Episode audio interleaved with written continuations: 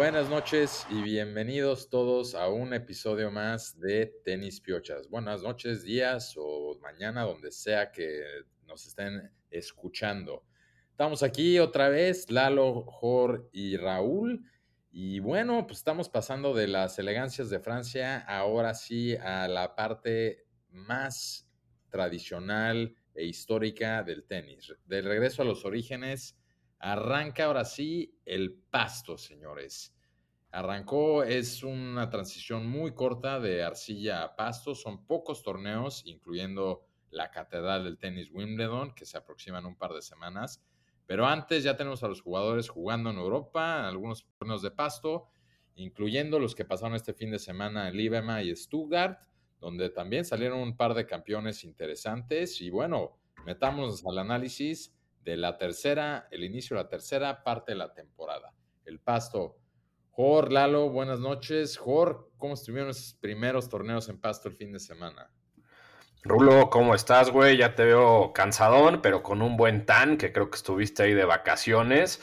Pero por aquí todo bien. Y, y pues sí, ya estamos en el pasto. Y como dices, subieron dos torneos chicos de 250 en donde Francis Tiafoe, el gringo, salió campeón en Stuttgart, le gana a Struff en tres sets y gana su tercer título de su carrera. Y también se estrena en el top 10, ¿no? Al final lo, lo vamos a ver, pero, pero bueno, Tiafoe gana ese torneito. Y por el otro lado, el Libema Open, Talon Griegsport gana, le gana a Jordan Thompson, igual en tres sets y gana su segundo título de su carrera y se estrena en el top 30, ¿no? Entonces, dos torneos chiquitos, sabemos que lo platicamos un poco fuera del aire, que es un poco rápida la, temporada de pasto, es así un mes y todo para Grand Slam, ¿no? Pero, pero Lalo, ¿cómo viste tú, güey? Y, ya también estamos ya en torneos más grandes, ¿no? En torneos de 500, Queens y, y ¿no? ¿Cómo ves? ¿Cómo estás, güey? Bien, ¿y ustedes aquí Tuvimos un poco de problemas técnicos con un invitado que íbamos a tener muy interesante el día de hoy, pero ya sería la siguiente semana. Y vámonos con todo a la transición del pasto. Como dices, temporada corta, pero siempre interesante. ¿Por qué? Porque está el Grand Slam más glamuroso y para muchos el más importante del tenis, ¿no? Esta semana se juegan dos torneos muy importantes para el pre-Wimbledon, que son Queens y Hall en Queens está jugando, pues ahora sí que todos están entrando a estos torneos de preparación. En Queens está Alcaraz, está Tiafo, que ganó la semana pasada, está Cameron Norrie, estaba Murray, que pierde en primera ronda, está Fritz, está Run, y en Hall, en Alemania, está Medvedev, está Rublev, Sinner, Zverev, Tsitsipas, y estaba Tiem, que también pierden en primera ronda pero como que hubo muchos partidos a tres sets, a varios se le complicó la primera ronda, se ve que andan medio oxidados, medio rusties de, la arcilla.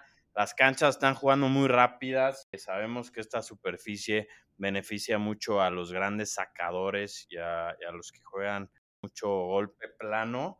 Y pues vamos a ver cómo se van desarrollando, pero se ve interesante y, y ya finalmente estamos en pasto. Así es, y bueno, es como dices, ¿no? Siempre es una transición un poco difícil, pero interesante ver, ¿no? Quiénes están, porque más o menos pues, sí está la mezcla de todos, pero bueno, algunos ausentes importantes, ¿no?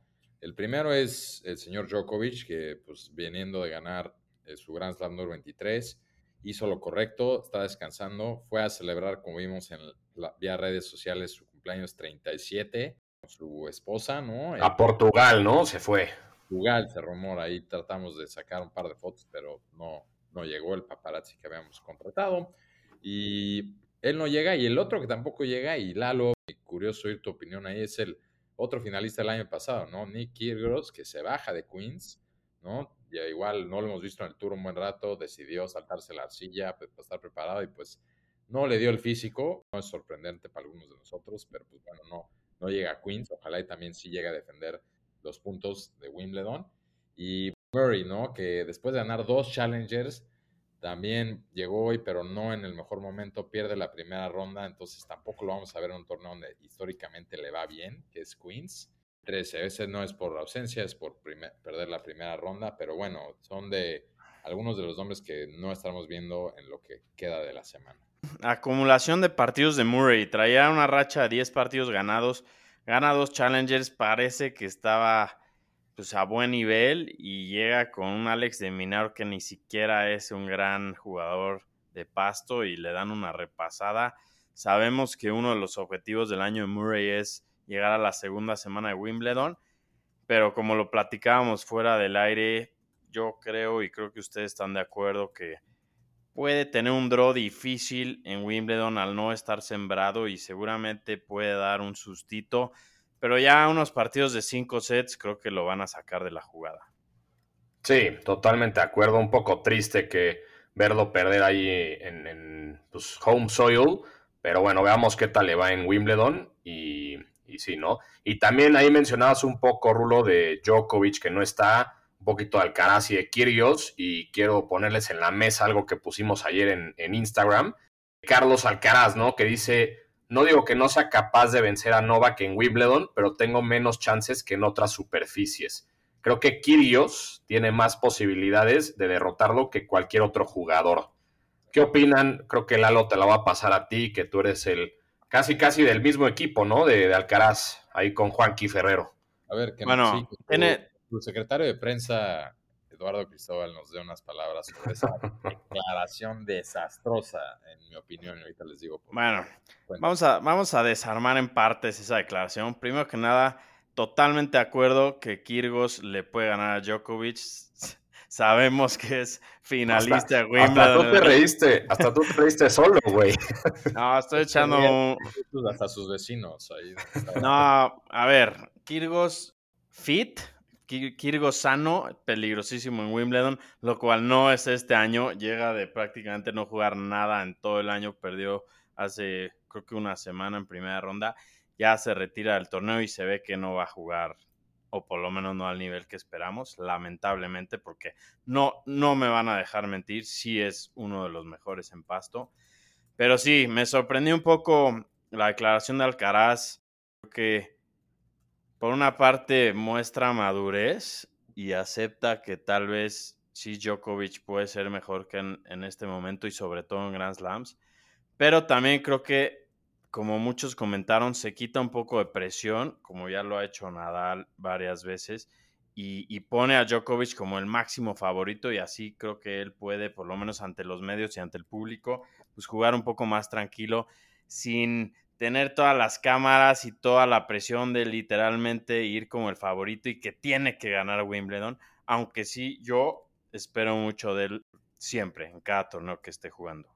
Mm, yo no sé, yo aquí veo, no estoy tan de acuerdo porque veo esto como un poco un problema de origen, no nada más de Alcaraz, igual a Ruth, cuando le preguntaron en Roland Garros que quién era el mejor favorito en alguna de las rondas, igual fue y dijo que Djokovic, yo no entiendo cómo estos jugadores no están diciendo, o sea, no creen que son ellos mismos quien pueden ganar el, torneo. Y estaba viendo un meme el otro día, ¿no? De la generación antigua, la generación de 16 años, los next gen, y siguen poniendo a Djokovic a todos, pues porque si ellos mismos lo siguen nombrando mentalmente y ante la prensa, y entonces quiere decir que en la cabeza lo siguen viendo como el mejor y el favorito, pues entonces cuando les toque jugar una semifinal o una final a cinco sets, va a pasar lo que ya vimos que pasó en Roland Garros, ¿no? Entonces yo creo que es un error. No estoy tan de acuerdo con lo que dices, Lado, de que lo haga para quitarse la presión al Caraz. Siento que la presión siempre va con quien trae el momentum, entonces ahorita Djokovic la va a traer igual en general y pues es, es momento de que ya empiecen a ellos mismos creérsela, ¿no? Ruth ya ganó tres finales, perdiéndolas, Alcaraz ya ganó un US Open, tiene que ya también estar ahí a la altura y pues mientras no se la crean ellos mismos, no van a poder contra Djokovic, que pues a los 36, 37 ahora sigue jugando bien y pues si le dan esa ventaja mental, él mismo dijo, es algo que le gusta también tener sabe que a cinco sets les lleva ese advantage mental. Es que cabrón, es imposible ganarle a Djokovic. Oh, ya. ya, ya, la cambió. no, pero sí, yo creo que, o sea, lo que dice Alcaraz, un poco rara de declaración, no nos vamos a meter ahorita en Wimbledon, pero creo que sí, Djokovic es, o sea, el favorito para ganarlo sin lugar a duda, ¿no? Pero, pero bueno, pasemos a, a otro tema, ¿no? Rulo, te, vi muy emocionado hace rato que nos mandaste un, trailer, ¿no? De, una película nueva que se viene. Platícanos un poco, de, relacionada con el tenis, obviamente. Así es. Me da mucho gusto ver que por fin el tenis ya está tomando el lugar que nosotros tres creyentes siempre sabemos como el deporte, un deporte no nada más bonito que se juega, pero que tiene que ser culturalmente más relevante. Y pues bueno, ya no estamos volviendo a ir a Hollywood, ¿no? Con la película, nueva película que se llama Challengers, de que salen pues, buenos actores, ¿no? Pero una película de, este director Luca Guadagnino, un italiano muy famoso, ¿no? Que ha hecho buenas películas en su momento. Amazon la compró por un dineral y pues la principal es la actriz del momento, Zendaya. Hoy arrancamos aquí en Tenis Piochas. Desde hoy, desde este momento, estamos declarando nuestro comité para empujarla a ganar el, mejor, el Oscar de Mejor Actriz en los Oscars del 2024. Zendaya, si nos escuchas, seguramente sí, vamos contigo. Y pues bueno, va a estar interesante, ¿no? Porque es, toca un poco los temas que justo el invitado que no pudo llegar hoy nos iba a platicar de lo que es un poco la vida de los tenistas nivel challenger, a nivel no nada más lo que pasa en el top 10 y en el top 30 y 40, sino lo que pasa cuando te tratas de volver un tenista en general y todos los sacrificios que tienes que, con los que tienes que vivir, ¿no? Entonces, va a estar muy interesante, no sé, les mandé el anuncio, no los vi tan emocionados, creo que les falta un poco de, de cultura, ¿no? En cuanto al cine, otro día los invitamos a otro podcast que cubra eso, pero bueno, vamos viendo. Zendaya ya hoy arranca con todo, tiene todo nuestro apoyo para ganar el Oscar en el 2024. a, ver, a, ver, eso del Oscar no sé, pero bueno, yo no me voy a meter mucho, en el tema, me gustó el trailer, pero me das un buen segue a, eso de la vida de los tenistas y, a, la noticia de también de la WTA del momento, ¿no? Donde Annette Contaveit, ex número, un, número dos, perdón, del mundo, se retira, ¿no? Se retira en temprana edad a los 27 años por un problema en la espalda y pues triste, triste noticia, ¿no? Nunca es bueno que se retire alguien, pues antes de, tiempo, ¿no? No sé cómo ven ustedes ese, ese retiro. La verdad, a mí me dio mucha tristeza y, pues sí, ni modo, ¿no? Le habla un poco de, de, la WTA, ¿no? Sí, carrera muy, muy... Termina muy pronto, digamos, tuvo sus destellos de grandeza, ganó algunos torneos, triste por ella, pero pues no es la primera ni será la última. Las lesiones Sabemos que se comen a muchos jugadores y, le deseamos toda la, suerte en lo que venga en su vida. Sí, otro retiro, la verdad, difícil, ¿no? En la WTA también, o sea, es lo que estamos viendo y ahorita también estábamos hablando de pobre de también Murray, que también parece que ya posiblemente vaya de salida, ¿no? Porque pues sí, las ahorita es un, es un tema donde algunos de los tenistas ya están también, el cuerpo empieza a cobrar factura pero quien sigue ahí hoy también salió con una sorprendente victoria, Jorge, nos puedes platicar un poco, es Venus, ¿no? Sí, Venus, la verdad también sale, puta, yo la neta pensé que ya no estaba mucho en, el circuito, pero sale y tiene una victoria a sus 43 años de edad, ¿no? O sea, la neta es que algo impresionante, o sea, nosotros tres estábamos redondeando los 30 bajos y ya pues ya nos podemos mover muy fácil, ¿no? Pero Venus a sus 43 sigue jugando. No si vieron ahí un video que circuló en redes que a medio partido se, cayó y todo el público así como que graspió de que si estaba bien. Y sí, se paró y, tuvo una victoria. Entonces, la neta, muy bien por ella. Mis respetos que, sigue ahí. Hablando de, películas, les recomendamos la de King Richard, que habla un poco de la vida de las, de las Williams y, y del papá aprovechando, pero, pero bueno, la verdad es que muy bien por Venus y pues, también platicando un poco de la WTA, Lalo, sé que tú tienes muchas opiniones sobre Emma Raducanu, ¿no? Que dijo unas fuertes declaraciones. Sí, también sabemos que está pasando un momento dificilísimo. Recordemos que, en 2021, a los 18 años y siendo como la 150 del mundo, va califica al US Open y lo gana sin ceder un solo set, si no mal recuerdo. Después de eso, obviamente, su popularidad explota, cerra todos los patrocinadores posible, la, no la bajan de ser la siguiente superestrella y pues como ya también lo hemos visto muchas veces, pues no logra cumplir las expectativas, no deja de tener lesiones, está teniendo crisis de identidad, está teniendo un poco de presiones, aquí vuelve el tema de mental health, la presión es durisísima y pues dice hace unos días que puede ser que, que ganar el US Open puede que llegue a ser lo peor que le pasó en la vida, ¿no? Y que a veces tal vez desea nunca haberlo ganado. Entonces, fuertísima declaración de ella. Se está tratando de recuperar una vez más de varias cirugías que tuvo hace poco y, pues triste, ¿no? Porque por lo menos nosotros nos, nos gustaba mucho su actitud, creíamos que, que, estaba pues manteniéndose con los pies en la tierra y, no fue así. Muchas veces no vemos lo que pasa fuera de la cancha y, y muy, muy joven. Esperemos que logre recuperarse, pero, pero difícil, ¿no? Sí, la verdad, o sea, ella fue, como creo que lo dijiste, la primera quali en ganar el US Open y, y pues como sabemos, ¿no? Los medios yo creo que le pusieron la presión de puta, ya ganó este y a ver qué sigue ganando, seguro va a ganar mucho más Grand Slams y, y pues al revés, ¿no? Se fue para abajo, demasiada presión de, pues, del público, de los aficionados, yo creo que hasta de su mismo pues, eh, gente cercana. No sé si ahí también influye un poco su equipo que no, no la mantuvo un poco con los pies en la tierra, etcétera, ¿no? Y lo que dices tú es muy cierto, pues eso, eso como que no lo vemos, ¿no? Eso es, la neta, mucho, pues como dentro de, su circuito, de su mente y, la neta, pues ojalá se recupere porque sí, sí es bonito verla ahí en el tour y pues nunca es bueno también ver una jugadora puta, vimos una foto hace un par de semanas que parecía Robocop, ¿no? De todas las cirugías que se ha hecho, pero, pero bueno, pues es parte de y, ni modo, ¿no? A, ver qué pasa. Pero también aprovechando el tema, Rulo, sé que a ti te encanta hablar de esto. ¿Qué nos puedes decir de la nueva pareja Tsitsi Dosa? Tsitsipas y Paola Badosa. Esto ya parece un chismógrafo.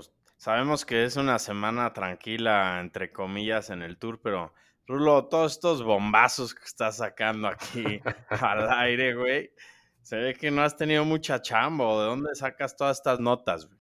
voy viendo, sí, vamos. Algunos somos creyentes del tour y vamos poniendo atención, Lalo. Hay que, hay que leer entre líneas, como dicen. A ver, échalo, échalo. Tizipas se aventó esta sobre Badosa. Paola no solo es mi pareja, es mi alma gemela. Es muy difícil encontrar tu alma gemela. Si le preguntas a Paola, te dirá lo mismo. No, pues a palabras así, creo que desde oír a algunos de ustedes cruzar sus vows en, sus bodas respectivas, no he oído declaraciones tan profundas, ¿no? Entonces, digo, ojalá y se transmita a sets ganados, porque creo que el récord desde que llevan juntos de los dos no, no va para bien, pero los veo enamorados, yo no sé, yo no sé qué, me da gusto. No, no, no, o sea, eso sí es una historia de amor de verdad. Además se ve que ya está metido como en la poesía, ¿no? Últimamente está muy filosófico y muy romántico en redes sociales y pues creo que no sé si sea muy pronto para decir que son sus almas gemelas, solo el tiempo lo dirá, pero como dije el capítulo pasado, ya hemos visto tantas cosas de Tizipas que tal vez esta sea la que lo haga ganar torneos grandes. Entonces, para mí, yo estoy bullish aquí y, pues vamos a ver cómo acaba esta historia de amor. Esperemos que no acaben demandas como ya ha habido otras. no mames, güey, Badosa y Tsitsipas no pasan, yo creo que de cuartos de final de Wimbledon si siguen así de enamorados. Pero bueno, pero ¿perdura su amor o no? difícil, difícil pregunta. Adicción de hoy. yo, yo no les veo mucha, mucho, mucho tiempo de relación, la verdad. Yo digo que sí aguanta este año. Pues ya sí, sí, no se diga más. A lo mejor lo estaremos buscando aquí en Nueva York para comprobarlo o no. Venga, pues nada más para, para finalizar rápido los top tens, ¿no? De, de cada lado del ATP, Djokovic 1, 2 Alcaraz, 3 Medvedev, 4 Rud, 5 Tsitsipas, 6 Holger Run, 7 Rublev, 8 Fritz, 9 Sinner y 10 Tiafoe, ¿no? Que decíamos que se estrenó. Hace 11 años no habían dos gringos en el top 10, ¿no? Esa es la, noticia relevante de, por el lado del ATP. Y de la WTA, el top 10 es número 1 Suaitek, 2 Zabalenka, 3 Rivaquina, 4 García, 5 Pégula, 6 Javer, 7 Gauf, 8 Sakari, 9 Kevitova y 10 Haddad Maya. Entonces, así el top 10. Y no sé, Rulo Lalo, si tengan algo más. Rulo, ya te veo cabeceando. Creo que ya es un poco tarde por allá, pero, pero bueno, un placer hablar con ustedes. Hoy no hubo mucho, mucho tema de qué hablar, unos buenos chismes, como dice Lalo, unos buenos bombazos, pero, pero bueno, esperemos verlos pronto por aquí. Ojalá la semana que entra tengamos al, invitado que comentaba Lalo, pero, pero bueno, básicamente es eso, ¿no? Le queremos mandar un saludo muy especial a Melissa Ochoa, que fue su cumpleaños y aquí es una fiel seguidora al podcast. Melissa, sabemos que nos escuchas de San Francisco, te mandamos felicitar los tres. Un fuerte abrazo y muchas gracias siempre por todo el apoyo que nos das. Con eso nos vamos y nos vemos la siguiente semana porque en serio tenemos una persona muy interesante que nos va a platicar de cosas que probablemente solo pocas personas en México estén tan involucradas. Entonces espérenlo pronto. Venga, un abrazo. Un abrazo.